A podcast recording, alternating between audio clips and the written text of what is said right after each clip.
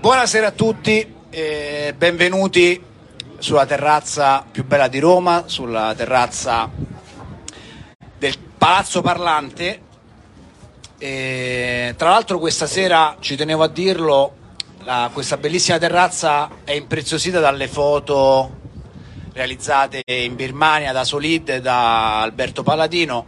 Ci tenevo a dirlo perché effettivamente poi vi consiglio ecco, di andare a guardarle.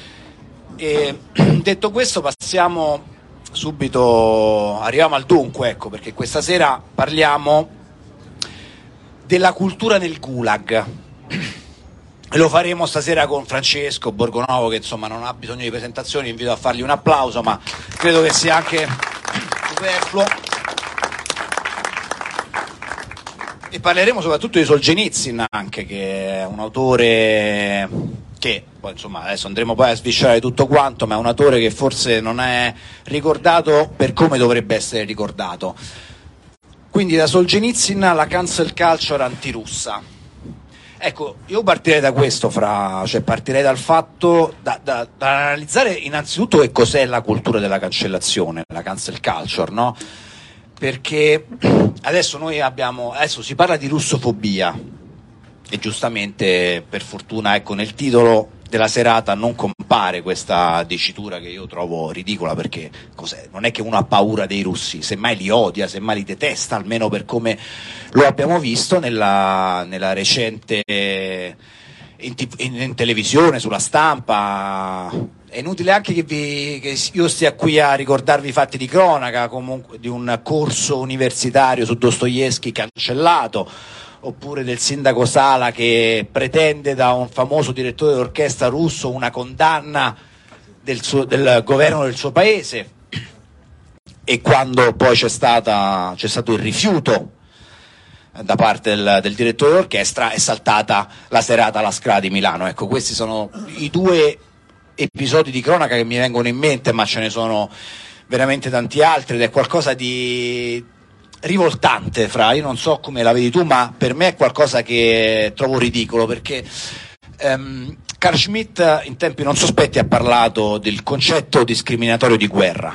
Che cosa vuol dire questo? Vuol dire che quando c'è una guerra, ed adesso c'è una guerra, una guerra guerreggiata, si tende a disumanizzare il nemico, che è una cosa che non è sempre stata così, perché se uno va alle sorgenti della cultura europea trova legge l'Iliade, una guerra, una guerra tra gli Achei, quindi i greci e i troiani, e lì non c'è il buono e il cattivo, non c'è l'umano e il disumano, lì ci sono due eserciti contrapposti che hanno entr- eh, entrambi il loro motivo per combattere, hanno le loro ragioni che vengono rispettate. Ecco, tutto questo non c'è più da tanto tempo, lo sappiamo, negli ultimi secoli è stato così, e quello che ha fatto la cultura italiana ultimamente è stato prendersela con tutta la cultura russa, è stato prendersela con eh, un popolo intero, è stato eh, disumanizzare, disumanizzare completamente la parte che veniva ritenuta e viene tuttora ritenuta nemica. Ecco, questo è qualcosa su cui va, va, va fatta una, una, riflessione, credo, perché la cultura della cancellazione l'abbiamo conosciuta soprattutto grazie a Black Lives Matter, a tutti questi movimenti che hanno in odio, per questo io non voglio parlare di fobia, perché qua c'è un odio radicato contro determinati soggetti, che può essere il popolo russo, essere, possono essere i bianchi, no? quindi abbiamo visto negli Stati Uniti Black Lives Matter prendersela con quella che loro chiamano cultura bianca, che io francamente non so neanche che cosa voglia dire cultura bianca, però loro la chiamano così. Quindi cultura della cancellazione che poi noi abbiamo conosciuto anche grazie a Netflix, con un Achille nero, una Giovanna d'Arco magrebina, oppure tant'è che sono nate i meme, no? Fra, cioè, con uh, gli adattamenti Netflix si parla, che ne so, di Giulio Cesare e ci sta lui con la faccia da africano, no? Questo però è interessante, perché fino a non troppo tempo fa si tendeva a appunto a demonizzare e basta un avversario, ma adesso sta, secondo me si sta anche riscrivendo il passato, quasi, è quasi una controcolonizzazione, almeno per come la vedo io, no? mettere un Achille nero per me è un'opera di controcolonizzazione, perché però noi non possiamo, secondo me, derubricare tutto questo a un, una falsificazione storica. È ovvio che Achille non era, non era africano, ecco. E però è interessante questo, cioè riscrivere la storia, ma riscriverla secondo, cioè con questa impudenza, cioè questo è un messaggio che ci arriva. E questo è anche il messaggio che è stato mandato alla Russia, cioè noi vi cancelleremo e riscriveremo forse il vostro, il vostro, non solo il vostro futuro, ma anche il vostro passato.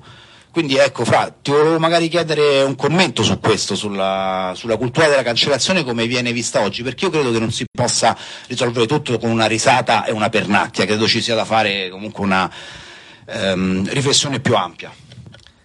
Allora, intanto grazie a tutti, grazie dell'invito, eh, sono onorato di essere ritornato, tra l'altro l'ultima volta sono stato seduto qua, io ero seduto proprio qui, lì c'era Adriano Scianca, quindi diciamo che ho fatto un upgrade. Questa era un po' esoterica come battuta, ma insomma. No, sto scherzando, eh, Adriano, eh, caro amico e collega, quindi mi permetto queste battute così colgo l'occasione per salutarlo. Ehm, in realtà quello che secondo me quello che hai detto adesso è molto legato al, alla figura di Solzhenitsyn che a un certo punto, poi ne parleremo dopo, va proprio lì a parlare, nel cuore del mondo da cui nasce questa cultura no?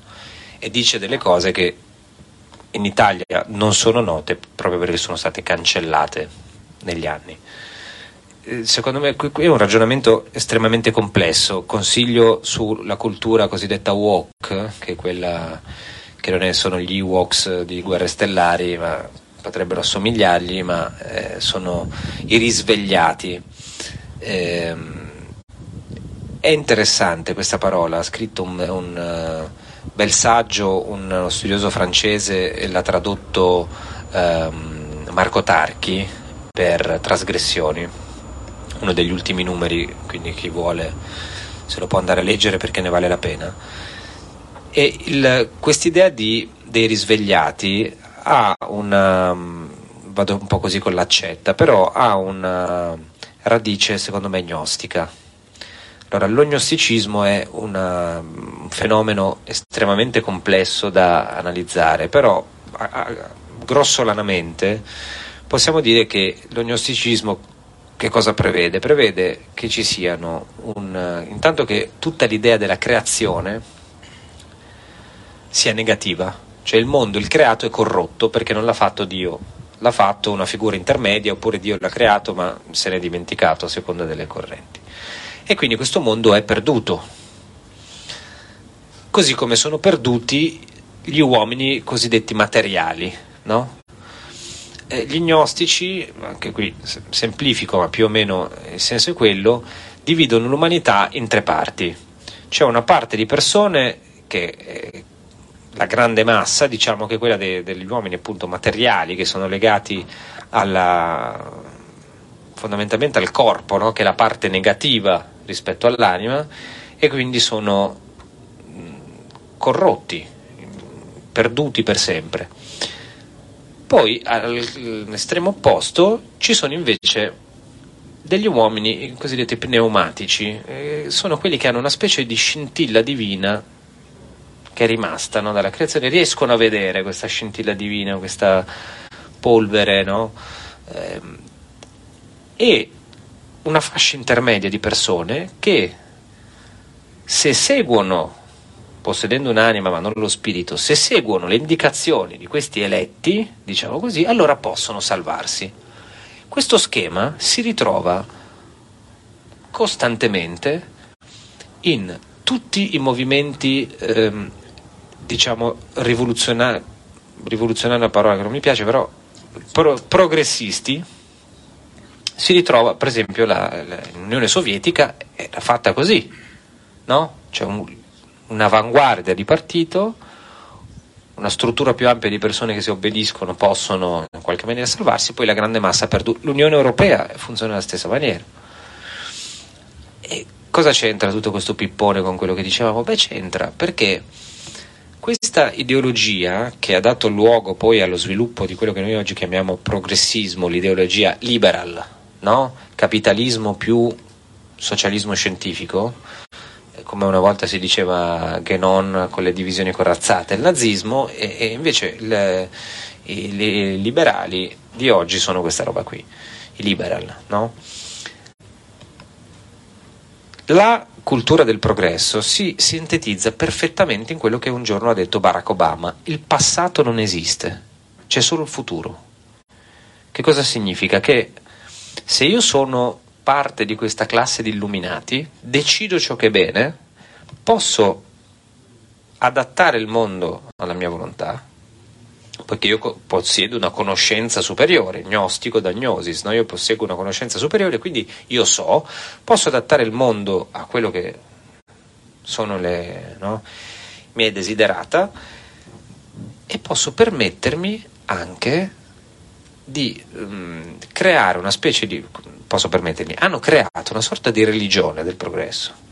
Per cui ciò che conta è andare avanti. Che se ci pensate è una cosa che è passata nel senso comune in una maniera allucinante, no? Quando c'è qualcuno che dice io lo, gli, proprio gli sparerei con una fionda, quando sento uno che dice eh nel 2022 fare queste cose, ma che cazzo vuol dire il 2022? Perché se era nel 1977 era diverso. No, nel 2020 si presume che ci sia questa linea progressiva dell'umanità per cui il passato è brutto e il futuro è sempre meglio. Quindi io posso in qualche maniera disinfettare il passato.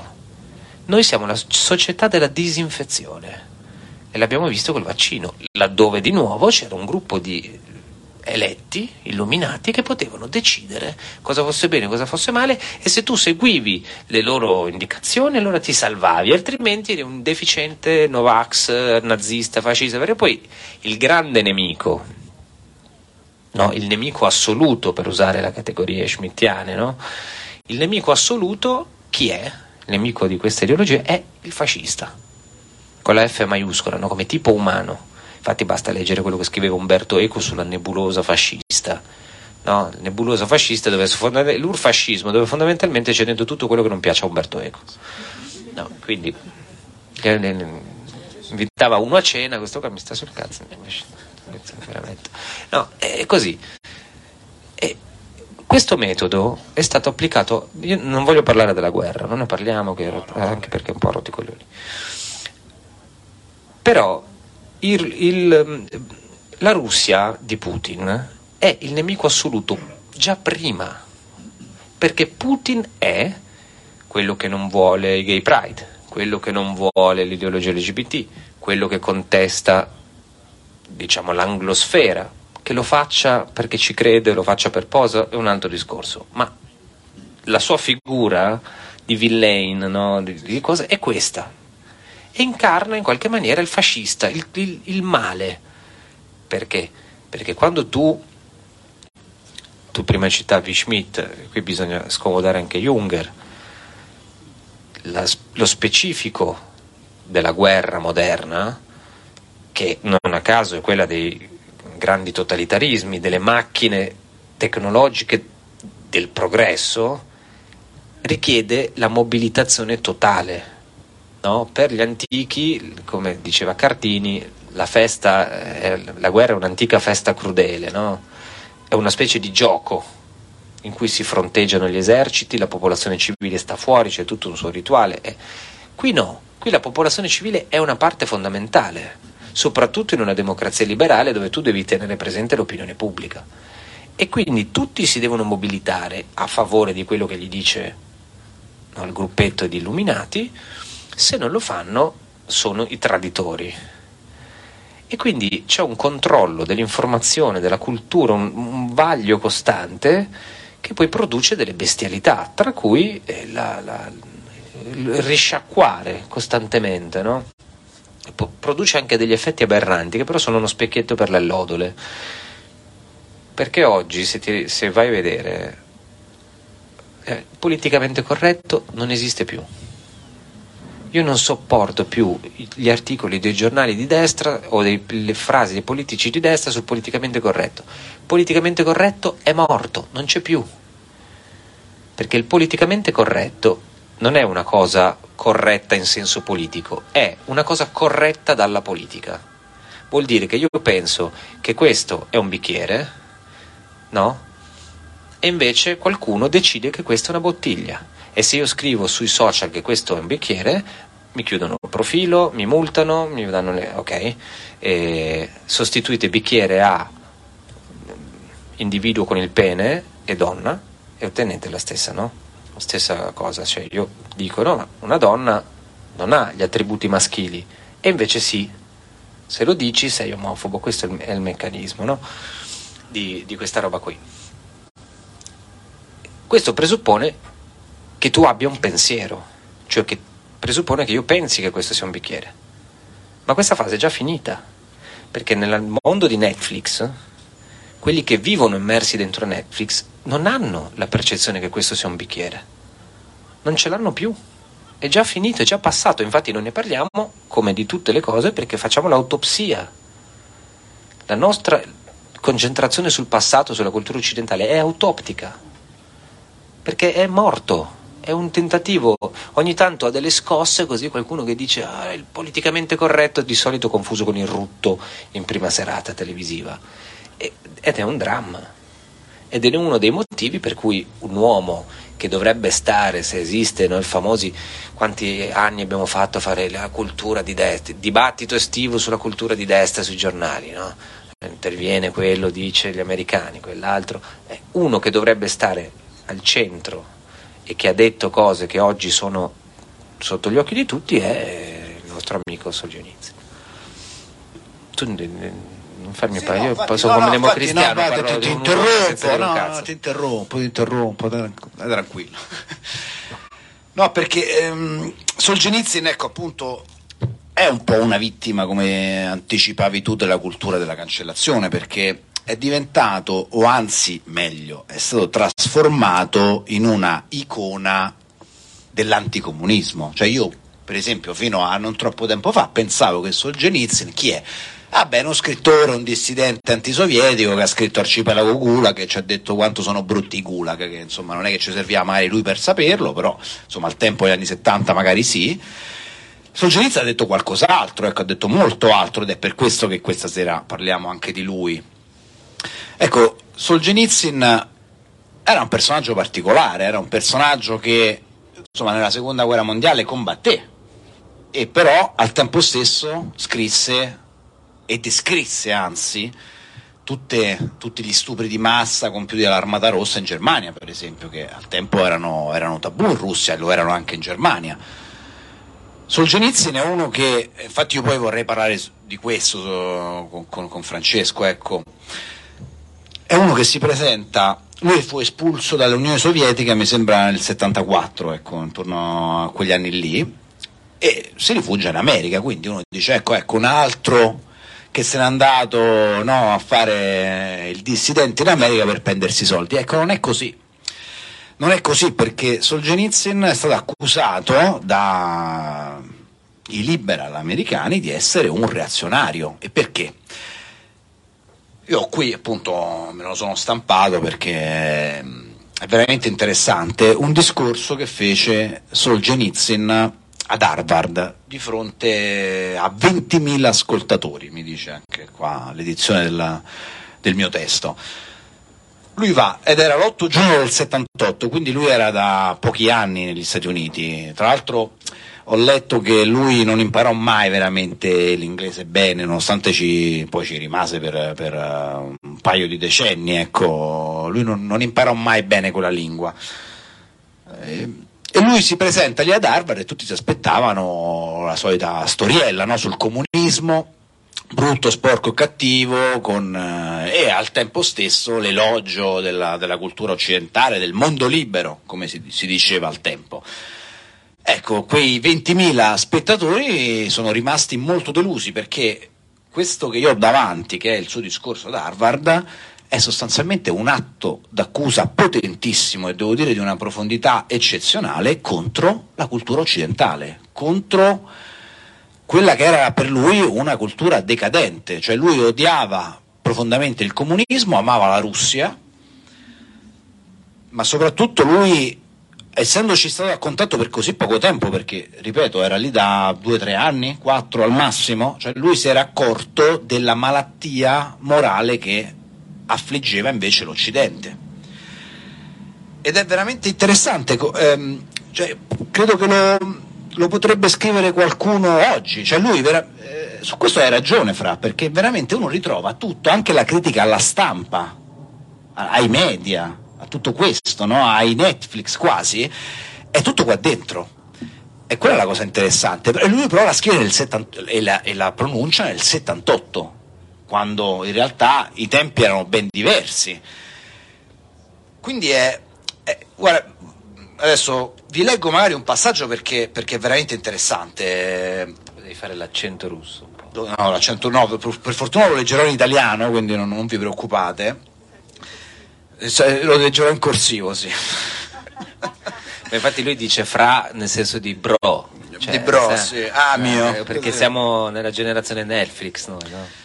No, ehm, sì, adesso a parte il pessiparietto simpatico, però no, ci tenevo a mantenere una certa ieraticità qua. ha rovinato la cosa. Sì, ha rovinato la, mi arriva un la citazione. No, no, scherzo. No, è interessante perché lui da una parte ehm, se la prende con questa ehm, idea secondo cui la Russia, quindi anche tutto il mondo dell'Est, quindi tutto il patto di Varsavia, debba essere curato dalla democrazia occidentale.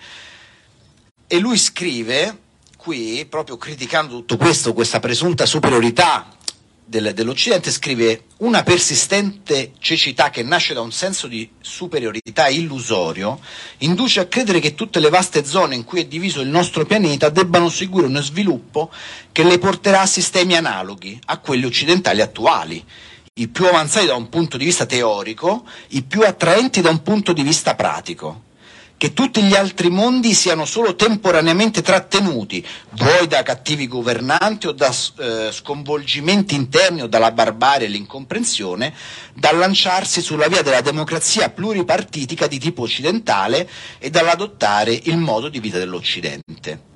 E ogni paese viene giudicato sulla base del suo grado di avanzamento su questa via ma in realtà questa concezione è nata dall'incomprensione da parte dell'Occidente dell'essenza degli altri mondi, che vengono arbitrariamente misurati col metro occidentale. Il quadro reale dello sviluppo del nostro pianeta è ben diverso. Cioè, sono parole che se uno ascolta i discorsi di Biden, ma prima di Obama che tu hai citato, cioè, è una critica pesantissima di quel mondo, è una critica eh, quasi assoluta. Lui l'ha detta di fronte a una delle, di quelle università come Harvard, che è uno dei centri del, del politicamente corretto, della cultura woke, come, come, giustamente tu hai ricordato. E lui, eh, e aggiungo quest'altro particolare e poi ti lascio la parola perché questa, tutto questo merita un commento, lui fa una critica serratissima, serratissima, guardate, veramente sembra quasi di stare in tribunale a sentire una ringa contro l'Occidente. Lui nonostante fosse da pochi anni negli Stati Uniti, si accorge della fiacchezza dell'Occidente e parla del declino del coraggio. Ci sono dei passaggi molto belli e lui dice il declino del coraggio è nell'Occidente d'oggi forse ciò che più colpisce uno sguardo straniero. Cioè lui veniva dal comunismo, veniva da, dal, dai gulag, veniva da quell'universo orribile e la prima cosa che nota è il declino del coraggio. Cioè gli occidentali sono fiacchi questo declino del coraggio è particolarmente avvertibile nello strato dirigente e nello strato intellettuale dominante. Ecco, anche questo è un passaggio interessante. Lui parla di vigliaccheria e servilismo, della perdita di ogni traccia di virilità, quindi oggi forse lo accuserebbero di mascolinità tossica, ecco, i, i, i grandi, le, le murge e Saviano di turno. E lui dice, tra l'altro, un'analisi di un'attualità sconcertante, c'è bisogno di ricordare che il declino del coraggio è stato sempre considerato sin dai tempi antichi il segno precorritore della fine. Cioè lui praticamente sembra quasi un nuovo Spengler che di fronte a degli studenti americani che si aspettavano un elogio di Washington e dell'Occidente, lui invece gli fa una radiografia di quello che è una decadenza. Ecco, io questo, su questo Francetti vorrei coinvolgere. Allora, lì intanto eh, queste cose Solzhenitsyn le può cogliere perché Solzhenitsyn è un cristiano ortodosso, tradizionalista, diremmo noi in una parola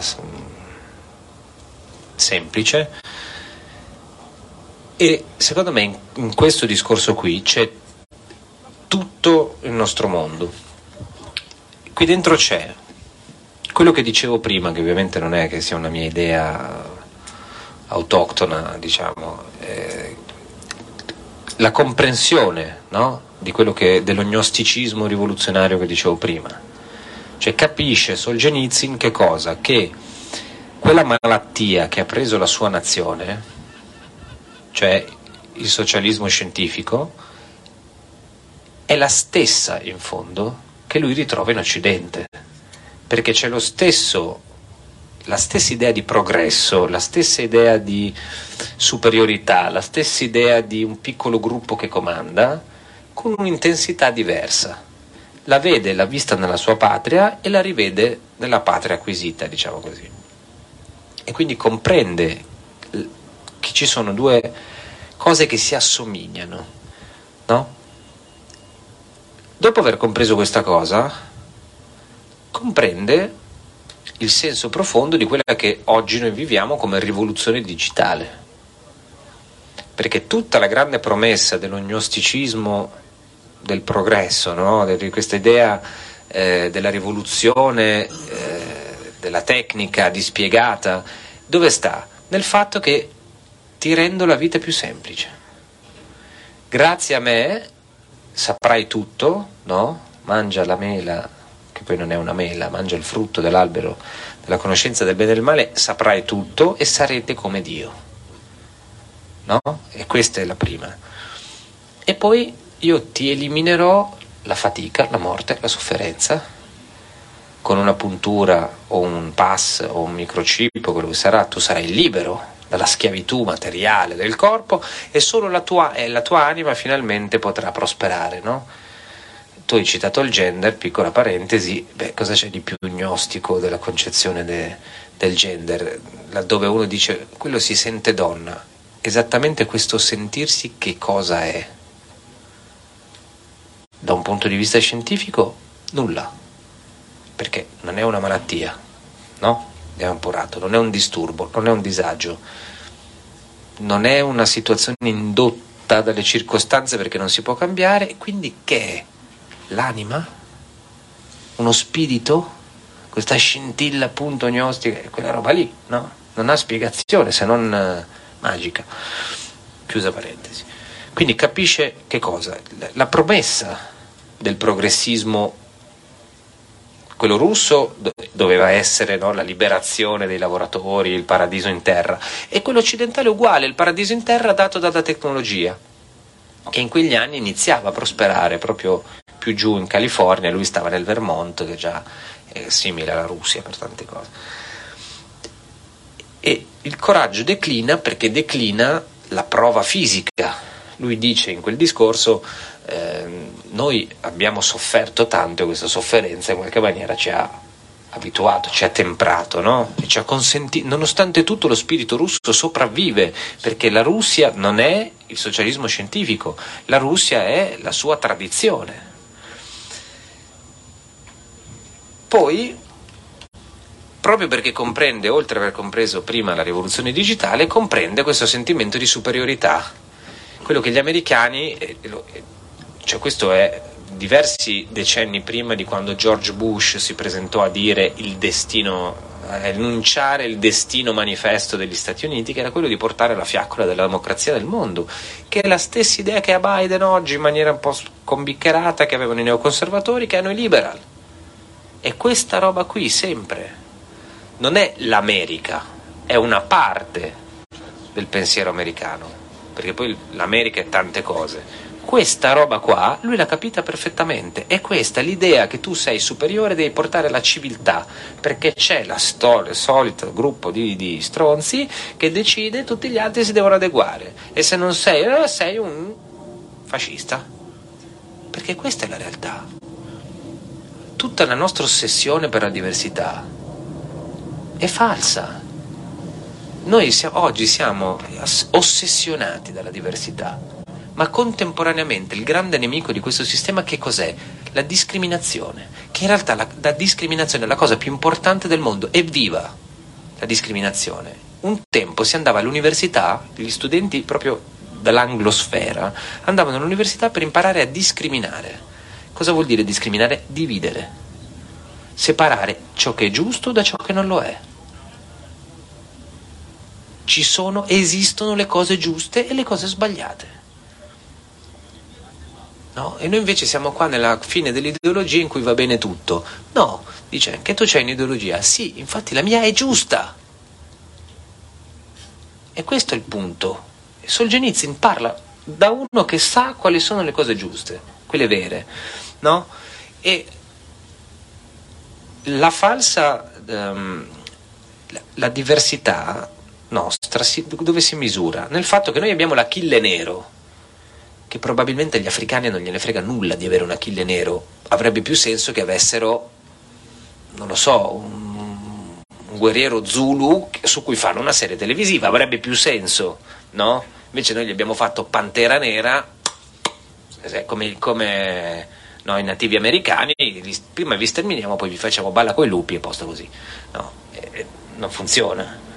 Ma allo, al diverso è permesso di essere diverso fino a un certo punto, perché il musulmano qui in Italia va bene finché fa l'immigrato, finché fa la vittima, finché fa il poverino perseguitato dai fascisti cattivi, appunto. Ma quando comincia, come Solzhenitsyn, a fare l'uomo della tradizione, a parlare della gerarchia, a parlare della differenza dei sessi, a parlare contro l'aborto, a parlare contro l'utero in affitto, e beh allora non va più bene, dà fastidio.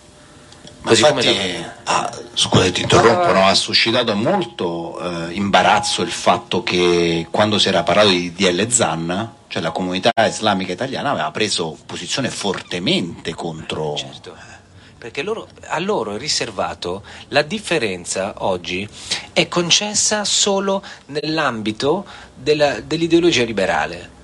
Cioè la differenza è che se allora c'è la modella che ha tre lentiggini in più, allora lei è differente, va bene, la celebriamo, no? Se sei un ciccione va bene perché è la tua differenza, no?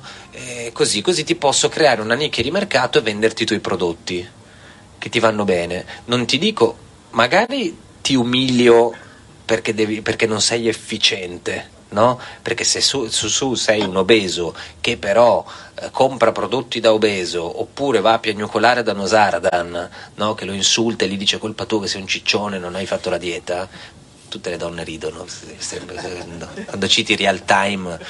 Real time è, è meglio della. Cioè non, se voi vi rompete a leggere Spengler, guardate real time, è la stessa cosa. La fine dell'Occidente No, ma guardate, posso spiegarvi la realtà del futuro guardando real time. Nosaradan è una di queste cose. Anche primo appuntamento in crociera, cose lì, però. No, al di là di questo, di questa scemenza, però la, la differenza è quella lì, che non è mai radica- non è mai altro, non c'è l'alterità, c'è solo questa sfumatura. E chiudo su questo. Qui c'è la cosa enorme di Solzhenitsyn Solzhenitsyn è stato una vittima della cultura della cancellazione. Io ero responsabile delle pagine culturali di Libero il giorno in cui lui è morto. Fece un giro in libreria a Milano e nelle librerie di Milano, tre o quattro, tra cui quella del Duomo, la Feltrinelli, la più grande, c'era forse una copia di Arcipelago Gulag. Tutto il resto della produzione di Solzhenitsyn non c'era Stanno ristampando qualcosa adesso dei romanzi. Questo scritto qui è contenuto in un libro pubblicato da Marsilio, credo nel 2017, l'unico esistente ancora commerciabile di saggi. Ce ne sono una montagna pubblicati negli anni passati, tutti così, meravigliosi. Qui, là, e chi la compra per primo vince un premio, che è una foto con lui. Però una foto bella, insomma lì c'è un'edizione degli Oscar Mondadori di Arcipelago Gulag in tre volumi che non è più ristampata. Ora ne hanno fatto un'edizione gigantesca, grande così, che come dire alla gente non leggetelo, perché uno, io ce lo vedo a leggere un tomo così a letto, no? Che Arcipelago Gulag, che se ti addormenti ti, ti uccide, provi proprio fisicamente la cosa. E quindi lui ha subito la cancellazione e l'ha subita per questo motivo. E, qui, e l'altra grande cosa, l'ultima, perché lui era, la sua lezione oggi è quella che parla a noi. Che cos'è che ci dice oggi Solzhenitsyn? Che noi possiamo essere dissidenti dappertutto. Lui era dissidente dell'Unione Sovietica, e lo disse, ma anche negli Stati Uniti. C'era questa cosa qui. Oggi, quando uno dice, ma perché la cosa sempre, no? È, ma voi vi, di che la, vi lamentate? Vat, vattene in Cina allora, vattene in Russia, no? Questa è sempre la cosa che ti dicono, vai dov'è? No, io voglio stare qua, ma non voglio che la vostra ideologia distruttiva e disumanizzante vinca. Quindi rompo i coglioni anche qui. Sono un dissidente dentro casa. E questa è la sua lezione deflagrante. Tant'è che arriva nel cuore, no? si aspettavano che lui dicesse le solite cose. Attenzione dissidenti, perché oggi la molla della dissidenza che funzionava con l'Unione Sovietica viene utilizzata da personaggini tipo, diciamo, l'idea sorosiana, qual è? no, che io pago della gente dentro un paese per dire ah qua c'è il regime, ci vuole la democrazia e dopo arriviamo a portarvela. Ma questa è una versione un po' scorretta e un po' vigliacca della dissidenza, no? Non magari da chi la fa che magari rischia pure la pelle, però è funzionale a un'altra ideologia. Invece lui no lui non ha fatto come tanti altri, lui è andato dall'altra parte ma non si è messo a fare le sviolinate e questa è la, la, la lezione incredibile, infatti non si trovano più queste robe. No, ma infatti su questo lui è stato eh, stupefacente perché quanti, quanti ce ne sono stati di dissidenti che sono andati a farsi gli esili dorati negli Stati Uniti? Ecco, lui invece qui eh, c'è un passaggio che adesso è inutile che vi sto a leggere, ve lo riassumo, in cui lui dice il vostro modello non è un modello per la mia Russia, per rinascere, per tornare a essere libera. Io non lo, non lo proporrei mai, cioè lui lo dice esplicitamente e, e, lo spiega, infatti tutta questa sua critica è portata non solo a smontare le, le belle favole sull'Occidente, sul mondo libero, ma serve anche per dire no, la risposta non è questa, la risposta per la mia Russia non è questa. E lui fa anche un, in, in alcuni passaggi è, cioè sembra quasi che stia descrivendo la classe intellettuale italiana di oggi, perché lui fa una eh, critica pesantissima anche alla classe intellettuale americana e quindi anche occidentale. Cioè lui dice, noi in Russia abbiamo la censura, che è, che è visibile, no? perché arriva il commissario politico che ti blocca, che non ti fa stampare il libro, oppure che ti, ti mette la velina, eccetera, eccetera però lui dice, voi qua in Occidente avete qualcosa di peggio forse, di qualcosa di più subdolo, ossia l'omologazione totale alle idee alla moda, lui le chiama così, le idee alla moda. Quindi dice, non solo, e qua, visto che insomma sei giornalista da, da, da decenni ormai, no? Cioè, lui dice non solo il il giornalista occidentale si sente completamente irresponsabile, cioè lui non ha una responsabilità morale rispetto a quello che scrive, lui può scrivere una cosa oggi e domani dire l'esatto opposto, che lo vediamo oggi sostanzialmente su ogni giornale italiano. Ma lui dice è inutile se, ehm, fare i dissidenti se poi sulla stampa occidentale tu non trovi più voci, non trovi più eh, come dire, visioni del mondo, tu trovi soltanto la stessa identica idea alla moda.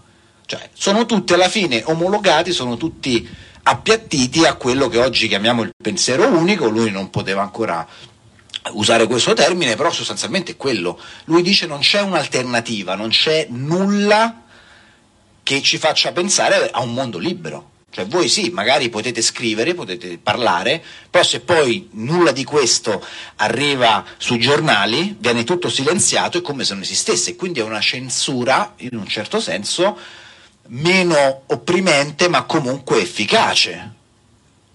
Ed è più o meno quello che diceva a suo tempo Ezra Pound nelle sue trasmissioni radiofoniche. Lui diceva che, a che cosa serve la libertà d'espressione senza la libertà di parlare per radio? sostanzialmente è quello. Eh, eh, questo è un po' quello che provo a dire prima, eh, tra l'altro il fatto che non l'abbia letto nessuno mi permette di utilizzare queste idee, vi sembrano intelligenti, ma le ha già dette Solgenizia. Il punto è esattamente questo qui, no? ehm, qualcuno con una, insomma, qualche adepto del nuovo pensiero direbbe che oggi queste idee alla moda sono egregori, cioè delle forme pensiero che prendono vita, vengono create con immagini, slogan, suggestioni e poi diventano come vive e contagiano. No? Sono dei, I meme sono questa roba qua, ma non sono quelle cose divertenti che guardiamo. Il meme è un insieme di eh, appunto immagini, colori, suoni, mh, parole ripetute non a caso, parole potenti, che prende a un certo punto vita propria. Lo pensano in tanti, ci si concentrano in tanti e poi questa cosa contagia, si diffonde e funziona così. A un certo punto esercita un potere che aveva capito bene Le Bon no? nella psicologia delle folle, per cui la folla con un unico cervello pensa la stessa cosa. Perché questo avviene? con particolare frequenza qui, perché proprio perché la società tradizionale è stata sradicata e anche qua la faccio semplice, però la grande differenza della modernità rispetto al passato, alla società precedente, secondo me, è che l'uomo ha perso il suo posto nel mondo, cioè non sa bene dove stare, no?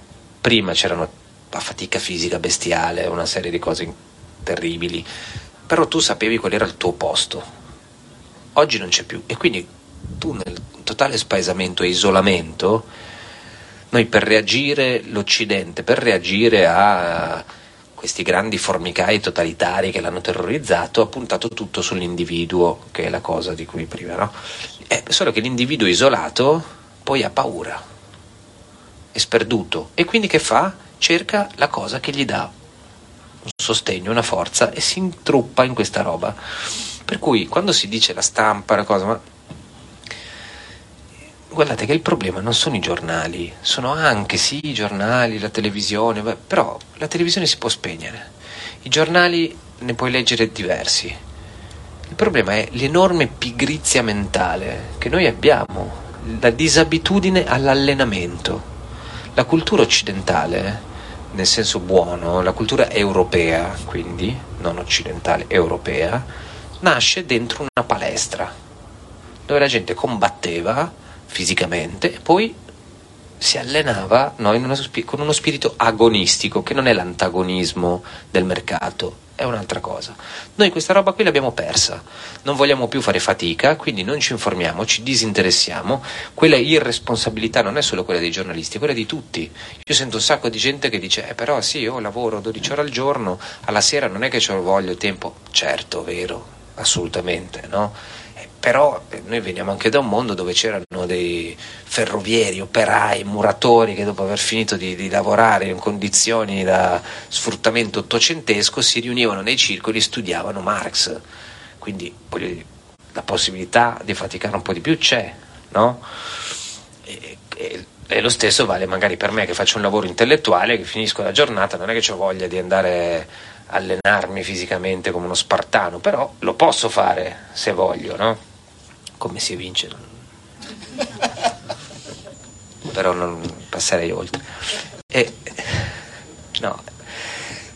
Tutto questo per dire che la, la grande, il grande messaggio su esattamente questo, l'allenamento, no? la fatica, il coraggio delle, delle proprie idee, è anche la serietà. Io ho, ho, conosciuto una volta uno scrittore che mi pare fosse, non vorrei confondermi, però mi pare fosse Ismail Kadare, che era albanese, e, cioè ha vissuto sotto il comunismo in Albania. E disse una cosa incredibile, disse io quando non potevo pubblicare perché c'era la censura, facevo i samizdat e li leggevano tutti e andavo in giro e tutti avevano letto quello che avevo scritto. Adesso che sono uno scrittore pubblicato ovunque, celebrato, vado dappertutto in tutto il mondo, non gliene frega un cazzo nessuno. Ma è la verità.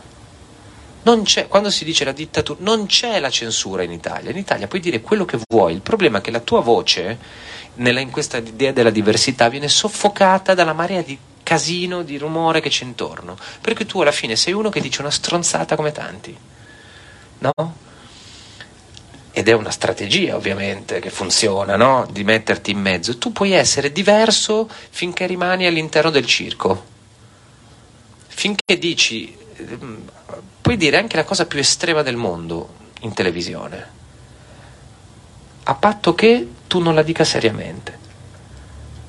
Cioè, se tu vai in televisione a dire del vaccino c'è l'acqua di fogna, con, con la pasta in testa, le, le, le, stagnole, le cose, ah, le, le scie chimiche dentro, allora lì va bene, perché sei un, un, l'orso sulla bicicletta, no? Se invece tu, da una parte o dall'altra, fai un'analisi seria, quello fa paura quello non va bene, quello è soffocato dal, dai miliardi di altri che dicono altre cose. Ed è il grande dramma nostro in cui noi fondamentalmente questo sistema ci va bene. E qua torna buono un altro dissidente diverso, molto più liberale, diciamo, però molto interessante, che era Václav Havel, e quello di Carta 77, che sono più o meno quegli anni lì, no? in Cecoslovacchia e lui scrive un libro bellissimo in cui spiega una cosa, dice noi stiamo vivendo una cosa che l'Occidente vivrà fra poco, quello che io definisco autototalitarismo. Abel spiega che non c'è la vittima e il carnefice, c'è una gradazione, no? che è un po' come la zona grigia di Primo Levi. A un capo c'è uno spettro, qui c'è il carnefice, qui la vittima, e tutti noi, dice, ci collochiamo da qualche parte in questo spettro facciamo tutti la nostra parte per alimentare il totalitarismo, che quindi è un autototalitarismo, che è come il nostro. Perché uno se vuole può. Poi ti fanno fatica, no? ti cancellano, ti tolgono, però se uno vuole essere contro radicalmente, essere radicalmente diverso, lo può fare. Ha un prezzo la cosa. Però se uno non lo fa, è perché alla fine gli fa comodo per mille motivi, non c'è il complotto, non è che c'è uno che viene...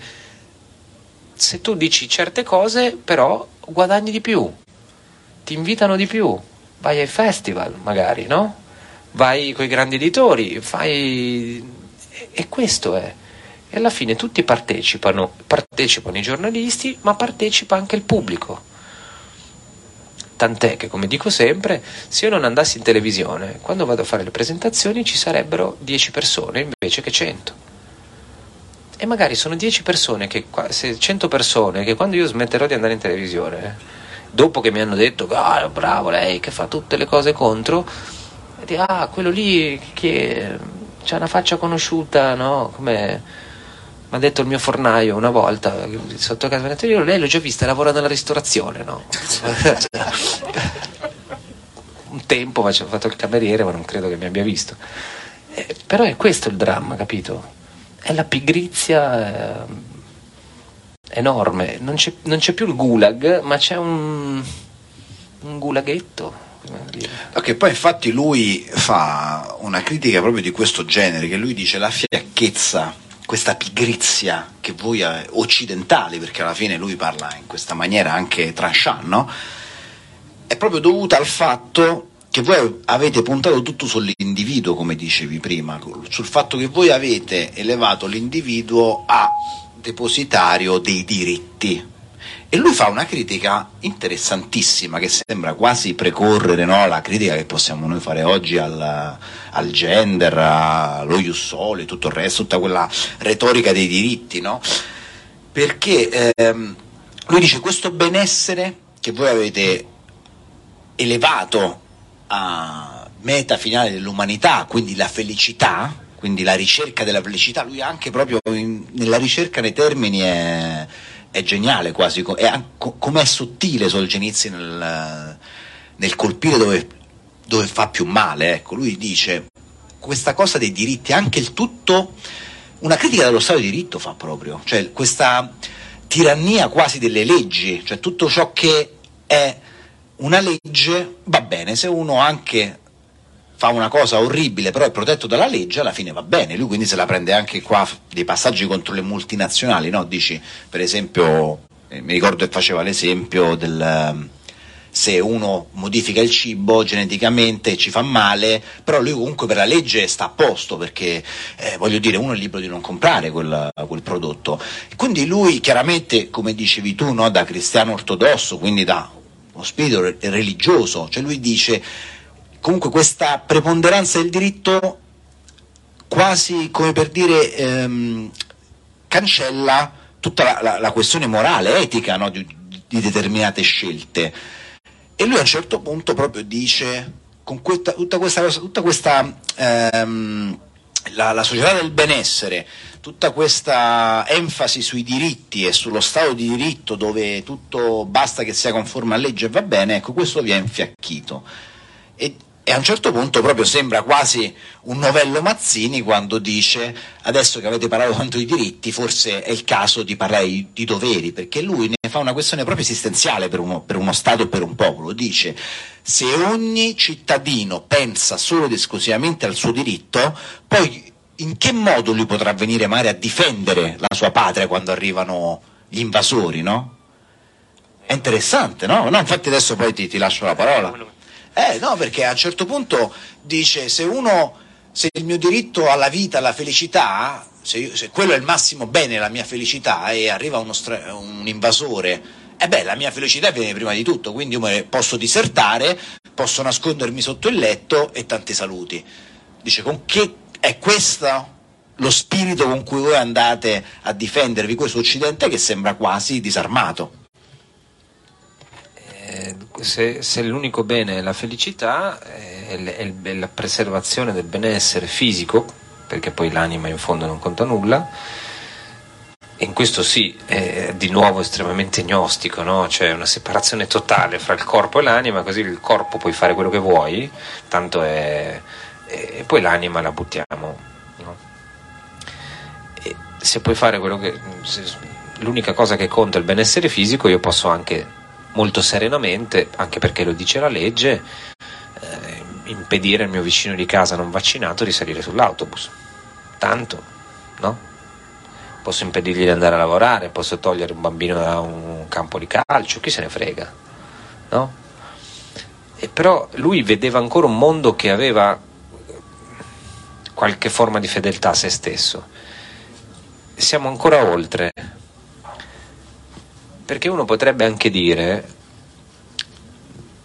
va bene, ehm, alla fine la legge la fanno i parlamenti, quindi i cittadini no, scelgono e se uno vuole, no, se la legge non va bene, uno se ne può andare da un'altra parte, che è una cosa che hanno teorizzato, per esempio Michael Walzer con l'idea delle sfere no, etiche, cioè tu, la grande idea di alcuni liberali era tutto il mondo, nel mondo globalizzato tu andrai a stabilirti laddove no, ti trovi meglio, dove ti trovi più ad, in maniera no, più, più, più adatta a quello che pensi tu. Il problema è che questa cosa qui era una menzogna, perché in realtà uno mi può dire io non credo in, in niente, non, voglio, non, mi interessa la società verticale, penso che a dare il fondamento come, che, che, è giusto che nelle democrazie liberali sia il popolo a decidere, quindi è il popolo che stabilisce che cosa sono i diritti. No? Dio non esiste, quindi non c'è un diritto verticale che è calato dall'alto, non c'è l'imperatore, ci siamo noi che comandiamo. Perfetto, ci sta, però non è così. La realtà non è questa. Quando per esempio, per restare sul Covid, no, ti dicevano, ah ci ridanno la libertà, no, non ci ridanno la libertà, è il contrario, noi la possediamo la libertà, quindi liberamente votiamo e il governo al massimo la limita la nostra libertà, non ce la può dare, siamo noi che gli diamo, facciamo una concessione. Lo stesso si vede in quello che è accaduto sull'aborto in questi giorni, no? negli Stati Uniti dopo che ci hanno detto eh, potete spostarvi, vai dove ti trovi meglio, la, la, la sfera di influenza, il popolo che decide, la Corte Costituzionale statunitense dice l'aborto è una questione che va al di là della scienza, è una questione morale molto rilevante, quindi è giusto che i singoli stati decidano per sé facendo leggi. Eh, questa roba però non va bene, perché se il popolo non fa la legge che piace al gruppettino illuminati, allora non è a posto, no? Dice, ah ma... De... E poi una che vuole abortire deve fare 5.000 km. Ma cavoli, gli Stati Uniti sono la nazione con più mobilità interna della storia.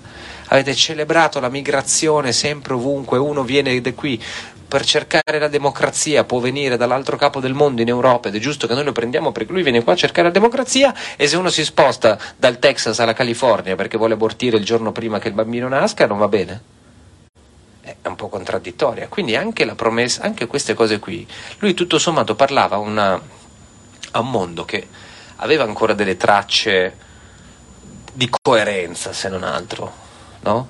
e lancia un messaggio. E secondo me qui forse so se abbiamo, possiamo anche concludere sulla cosa, poi magari se qualcuno vuole interloquire dei sopravvissuti. Uh,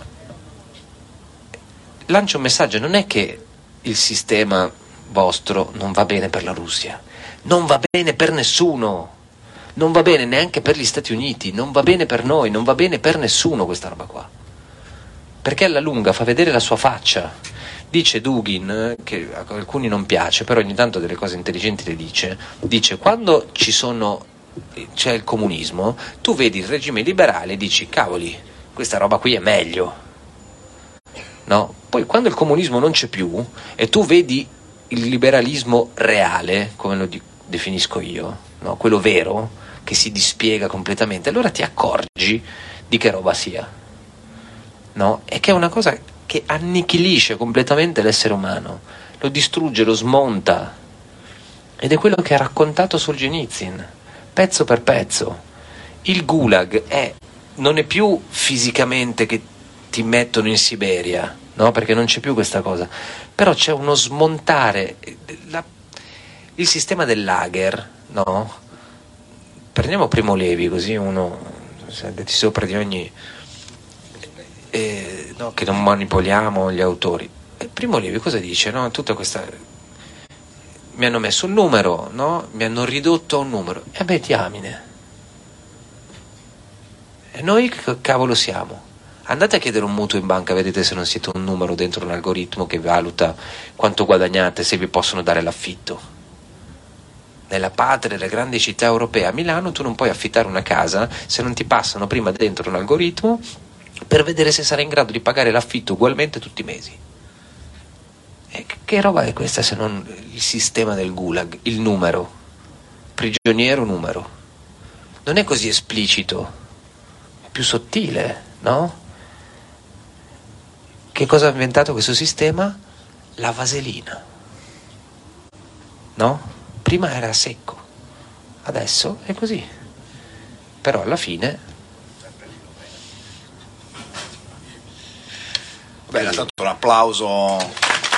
Questa, Questa conclusione in omaggio ai, ai, in omaggio. al mese, no? no, no questa è la giornata mondiale della vasellina, forse oggi, no, una so, delle tante. Può darsi che ci sia. No, non era il mese del Pride, quello era quello, eh, pre- beh, appunto. quello precedente.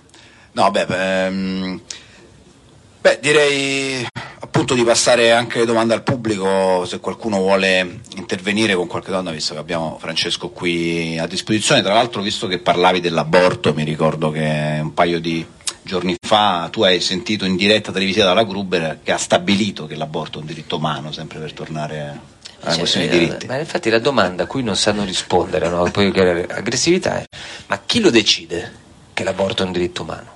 Dove sta scritto? Posto che non c'è neanche qua nella Costituzione l'aborto, non c'è in Spagna, non c'è in Francia, da nessuna parte. Macron adesso dice che lo vuole mettere, ma chi lo ha deciso? No, la risposta è lo decidiamo noi adesso. Certo, sì, lo decidi tu adesso. Cioè, chi ha deciso che... Ma sono domande semplici che non, non ci facciamo. Chi ha deciso che uno che viene qua da fuori ha diritto di avere la cittadinanza? Chi lo ha deciso? È un diritto umano? Boh. Cioè, chi ha, de- chi ha deciso che io posso cam- vestirmi da donna e essere chiamato donna. Eh, a Gruber evidentemente no. no per carità, ma mi può anche andare bene, non me ne frega niente, a me non me frega nulla. Lo può fare, c'è una legge in Italia che consente il cambio di sesso. Ma l'idea di modificare la struttura umana dicendo che è un diritto, ma in realtà è una roba stabilita da fuori, partorita ad Harvard o, o, all'Università della California o in qualche altro posto orrendo di questi in Inghilterra dove è Alex, a sì, Essex sì. University dove fanno queste cose e Judith Butler queste, è una roba abominevole no? ed è falso che decida il popolo we the people no, we nel senso noi quattro che stiamo qui eh. No, tra l'altro, prima di lasciare le domande al pubblico, volevo magari concludere con questa riflessione perché poi un, un po' sintetizza la discussione che abbiamo appena fatto. Perché tu hai parlato giustamente di, questo progressismo, no? questo, quello che io chiamo un eghelismo così da, da bar sostanzialmente. No? Quello siamo nel 2022, quindi perché non permettere agli uomini senza pene no, di volare? Ecco. Cioè, ehm, Solzhenitsyn, secondo me, in un passaggio coglie un aspetto essenziale della, della questione. Lui dice l'Occidente non è progressista, cioè l'Occidente in realtà è conservatore, perché vuole conservare questo status quo. Vi leggo proprio il passaggio così vi lascio anche eh, questa riflessione finale anche per, per, introdurre le domande. Lui dice il pensiero occidentale è diventato conservatore, purché si conservi l'attuale assetto del mondo, purché nulla cambi. Il vagheggiamento debilitante dello status quo è il sintomo di una società che è arrivata alla fine del suo corso. Credo che questo sia il più grande atto d'accusa che potesse fare all'Occidente. Conservatore nel senso della conservazione del potere, certo, perché poi questa conservazione certo. ha un prezzo che invece la distruzione della... Eh, non, è, non va avanti, cancella quello che c'era prima, perché noi, io vedo queste cose, cioè noi sappiamo che cose come quelle non le vedremo mai più non ci sarà più nessuno che costruirà una cosa come quella. Mai più. Guardate con una prospettiva. Eh, infatti, giustamente arrivano i gabbiani come Homer sì, il pellicano in testa, no? Perché dice. E questo cioè, ormai è la farsa, voglio dire. Una volta c'era Spengler, ma ci sono io con lui. Domande? Qualcuno che si fa avanti? Prego, Carla. Vieni qua. domanda a Francesco, come mai oggi l'America la vediamo in prima linea come reazione a questa culture, cancel culture? La, in, in, cosa intendi in prima linea? Da non fuggire? C'è molto attivismo a livello di giornalisti, penso a Tucker Carlson, Alex Jones, i Michael Jones come scrittore, sì. c'è, c'è, molto fermento lì come reazione. Perché uno l'America non è una, no? l'America è anche quella appunto di Walt Whitman, di, di, un individualismo in quel caso che non è proprio un individualismo, nel senso è un'altra cosa, no? Di, un, di, una libertà bella, di, una, di, di Thoreau, di queste, cioè, ci sono tante cose, quindi ovviamente c'è anche la reazione. No? Dobbiamo stare attenti a una parte di questa reazione perché è sempre la diversità, cioè eh, la stessa cultura, poi il capitalismo in qualche maniera è punk, no? Cioè, ehm, che tra l'altro gli anni del punk erano quelli in cui scriveva Solzhenitsyn e tutti pensavano che i rivoluzionari fossero ehm, dall'altra parte invece Anzi, però lui parla di una musica rumorosa e inascoltabile sì no? vabbè lì era un po' bacchettone è, russo devi ascoltare queste sì, robe sì. del destino però in fondo Johnny Rotte non è che diceva una cosa tanto diversa eh, quando diceva no future, cioè ci aveva preso anche lui. Però una parte di questa reazione è, orga- è organica, no? cioè il sistema si purga, eh, adesso persino Michele Serra, voglio dire, ti dice che il politicamente corretto... J.K. Rowling ti dice che il politicamente corretto non va più bene perché tocca a lei perché poi quando è cominciata la cancel culture vera americana, no? con buttare giù le statue e attaccare la gente, allora dopo appunto le Rowling, le Salman Rushdie e 300 altri hanno fatto l'appello per dire state esagerando. Però poi questi qui sono sempre quelli che no, ma noi non siamo fascisti e si arrabbiano quando glielo dici. E, eh, cattivo è quando tocca a me, capito? Eh, quindi è questo il punto. Poi sicuramente ci sono anche dei fermenti molto veri, ma ci sono persino in Italia, no? Beh, cioè, direi proprio di sì. Eh, ci sono degli avamposti ostili a questa roba. Per citare esatto. una cosa molto bella. Altre domande? Quando si prego. mangia? No. No, no, anche però. Prego, per la diretta Facebook, per favore. Non faccio figura di me. Ogni cosa ha un prezzo, dai. bisogna fare fatica. Allora, lui avendo criticato sia il potere che emana a questi illuminati, sia il- questo individualismo delle persone che sono fiacche, si sarà basato su un, un modello di persone e di stati e di un circolo di illuminati preciso. Perché se tu critichi sia chi detta le leggi, ma critichi anche chi le segue perché ha un mm, non ha proprio la voglia di, di- di mettersi a tavola e di capire che quelle idee sono sbagliate, cosa, cosa consiglia lui all'Occidente avendo visto questo, questo decadimento, questa decadenza? Eh, Solzhenitsyn ha in mente una cosa che racconta in tutti i suoi libri, no? La- la- l'alternativa di Solzhenitsyn è La casa di Matriona, che è, un- è il titolo di un suo racconto e poi è diventato un libro. Lui ha in mente una civiltà che è quella russa, contadina, no? che poi in fondo è la tripartizione ind- indoeuropea classica, no? cioè in questo mondo contadino di gente vicina alla terra, fedele alla terra, che prega, che vive in armonia. di- una concezione che noi forse abbiamo abbandonato dopo la fine del Medioevo, no? e che oggi Solzhenitsyn oggi sarebbe accusato di essere un medievale, omofobo, tutto questo. Quello è il mondo che ha in mente lui, no? Come si possa riprodurre qui è tutto un altro discorso, ma questo non è il in fondo il suo compito. Lui fa vedere una cosa che in Russia al suo tempo c'era, cioè lui sta cercando, non sta proponendo un modello, che è interessante questa cosa, no? Perché il, tot- il punto del totalitarismo è elaborare prima un modello e poi forzare la realtà a uniformarsi. Un altro conto è partire da una realtà che esiste e no, elaborare delle soluzioni per gestirla meglio. Qui da noi qualche cosa che sopravvive c'è. C'è una reazione anche qui da noi, no? da cui si può costruire. Cioè ci sono persone anche nella barbarie più... Cioè, se tu vedi alcuni ragazzi, so, nell'Interland milanese, nelle cose che non hanno idea di nulla, di, di- non sanno chi sia Solzhenitsyn, non gliene frega niente. Io quando vedo per esempio persone che guardano Gomorra, ragazzini che guardano Gomorra, mi dico che in fondo lì dentro qualcosa di buono c'è. Perché dentro Gomorra c'è la gerarchia, eh, il clan, eh, il coraggio, l'onore per il male, no? Tutto per la legge, come diceva il poeta Eliot, del profitto e della perdita.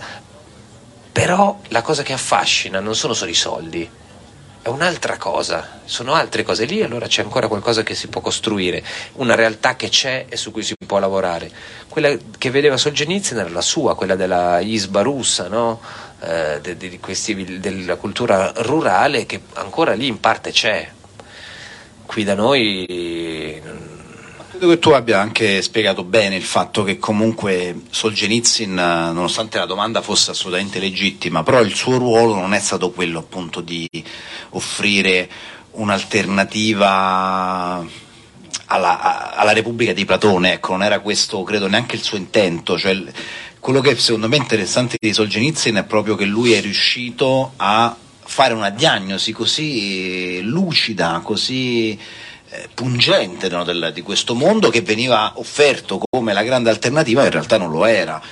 E un'altra riflessione che adesso mi, mi hai stimolato, ecco, anche questa, perché comunque ci sono tutte queste eh, pulsioni sane, no? che come un fiume carsico scorrono sotto la, la società del, del progresso, del- dei diritti e tutto il resto, però è chiaro che questo secondo me non ha trovato uno sbocco politico, se poi vogliamo metterla su questo piano, e se lo ha trovato per un periodo, oggi c'è una grande battuta ritirata di, di quelle forze politiche che invece avrebbero dovuto incanalare questo disagio, invece hanno secondo me soltanto cercato di vellicarlo, no? comunque di, di, assecondarlo senza però dargli una forma. Ecco, secondo me forse questa è una domanda che, può, che ti potrei fare, Francesco, magari in maniera anche un po' sbarazzina, no? cioè come possiamo incanalare queste, queste pulsioni sane che magari ritroviamo, ritroviamo anche in Gomorra, no? e come possiamo poi farci interpreti e come formarle? Secondo me in parte non ne abbiamo bisogno, perché ci sono e vanno per i fatti loro, indipendentemente da noi. Solzhenitsyn è una prospettiva cristiana, no? E quindi aveva in mente un certo, un certo tipo di cristianesimo, non, uh, voglio dire, Don Gallo, che nessuno se lo ricorda più fortunatamente. Ma però alcune cose ci sono, cioè la, la, noi dobbiamo fare in modo che non spariscano. Cioè quello che è una reazione istintiva, quando il dramma è quando tu smetti di pensare e cominci a ripetere le frasi per cui arrivi a credere che possiamo discutere finché vogliamo dell'aborto, sette ore, non, non, mi interessa, fate voi, il corpo è vostro, decidete voi, non mi frega niente del vostro corpo, però che uno abbia un moto di orrore all'idea che tu puoi uccidere una vita dalla pancia della madre pochi giorni prima che nasca, quella è la reazione sana che c'è, che c'è in un sacco di gente, o l'idea che uno, un bambino di sette anni possa decidere che lui è una bambina. A un sacco di gente che, a cui non importa nulla di tutto ciò che abbiamo detto, cioè, possono continuare a essere così, noi dobbiamo permettergli di essere così. Non è che tutti sono... l'idea della cosa che tu devi portare la grande massa a credere a queste cose, capisci che sei dentro lo stesso giro, no? E, funz- e infatti fatalmente funziona così, c'è un partito che rappresenta dissenso le cose, arriva, no? E poi con questo si può anche stare fuori, l'alternativa non è detto che sia un partito, l'alternativa è la comunità. Il modello di Solzhenitsyn che cos'è in fondo? La comunità. Questa è una comunità. E sopravvive, no? Questo lo spiega, poi concludo, grandissimo. E lo spiega Cormac McCarthy, vedi l'America, in un grande di Cormac McCarthy che lì c'era, no? le cose in un grande libro che, si, che è La strada. E ci sono un padre e un figlio che vanno avanti in questo mondo apocalittico, la gente si mangia mm, gli uni con gli altri, viene giù tutto, non c'è più niente da fare. E il figlio a un certo punto gli dice: Papà, ma noi perché eh, andiamo avanti, no? Uno dove stiamo andando, poi chi ce lo fa fare? Perché non ci stendiamo qua, non ci facciamo, o ci diamo anche noi al cannibalismo, o ci facciamo mangiare ai cannibali? E lui dice una roba molto bella, secondo me bellissima, dice noi andiamo avanti perché noi siamo i portatori del fuoco, siamo l'ultima fiamma che rimane. E quella roba lì, non hai bisogno della, delle masse, delle folle, eh, bastano in due. Beh, direi su queste parole molto pregnanti e belle di concludere qui la serata. Io ringrazio tutti voi, ringrazio Francesco per essere intervenuto e vi auguro, auguro a tutti una buona serata. Ricordo che là alla libreria, se volete c'è qualche copia dei miei libri, ci sono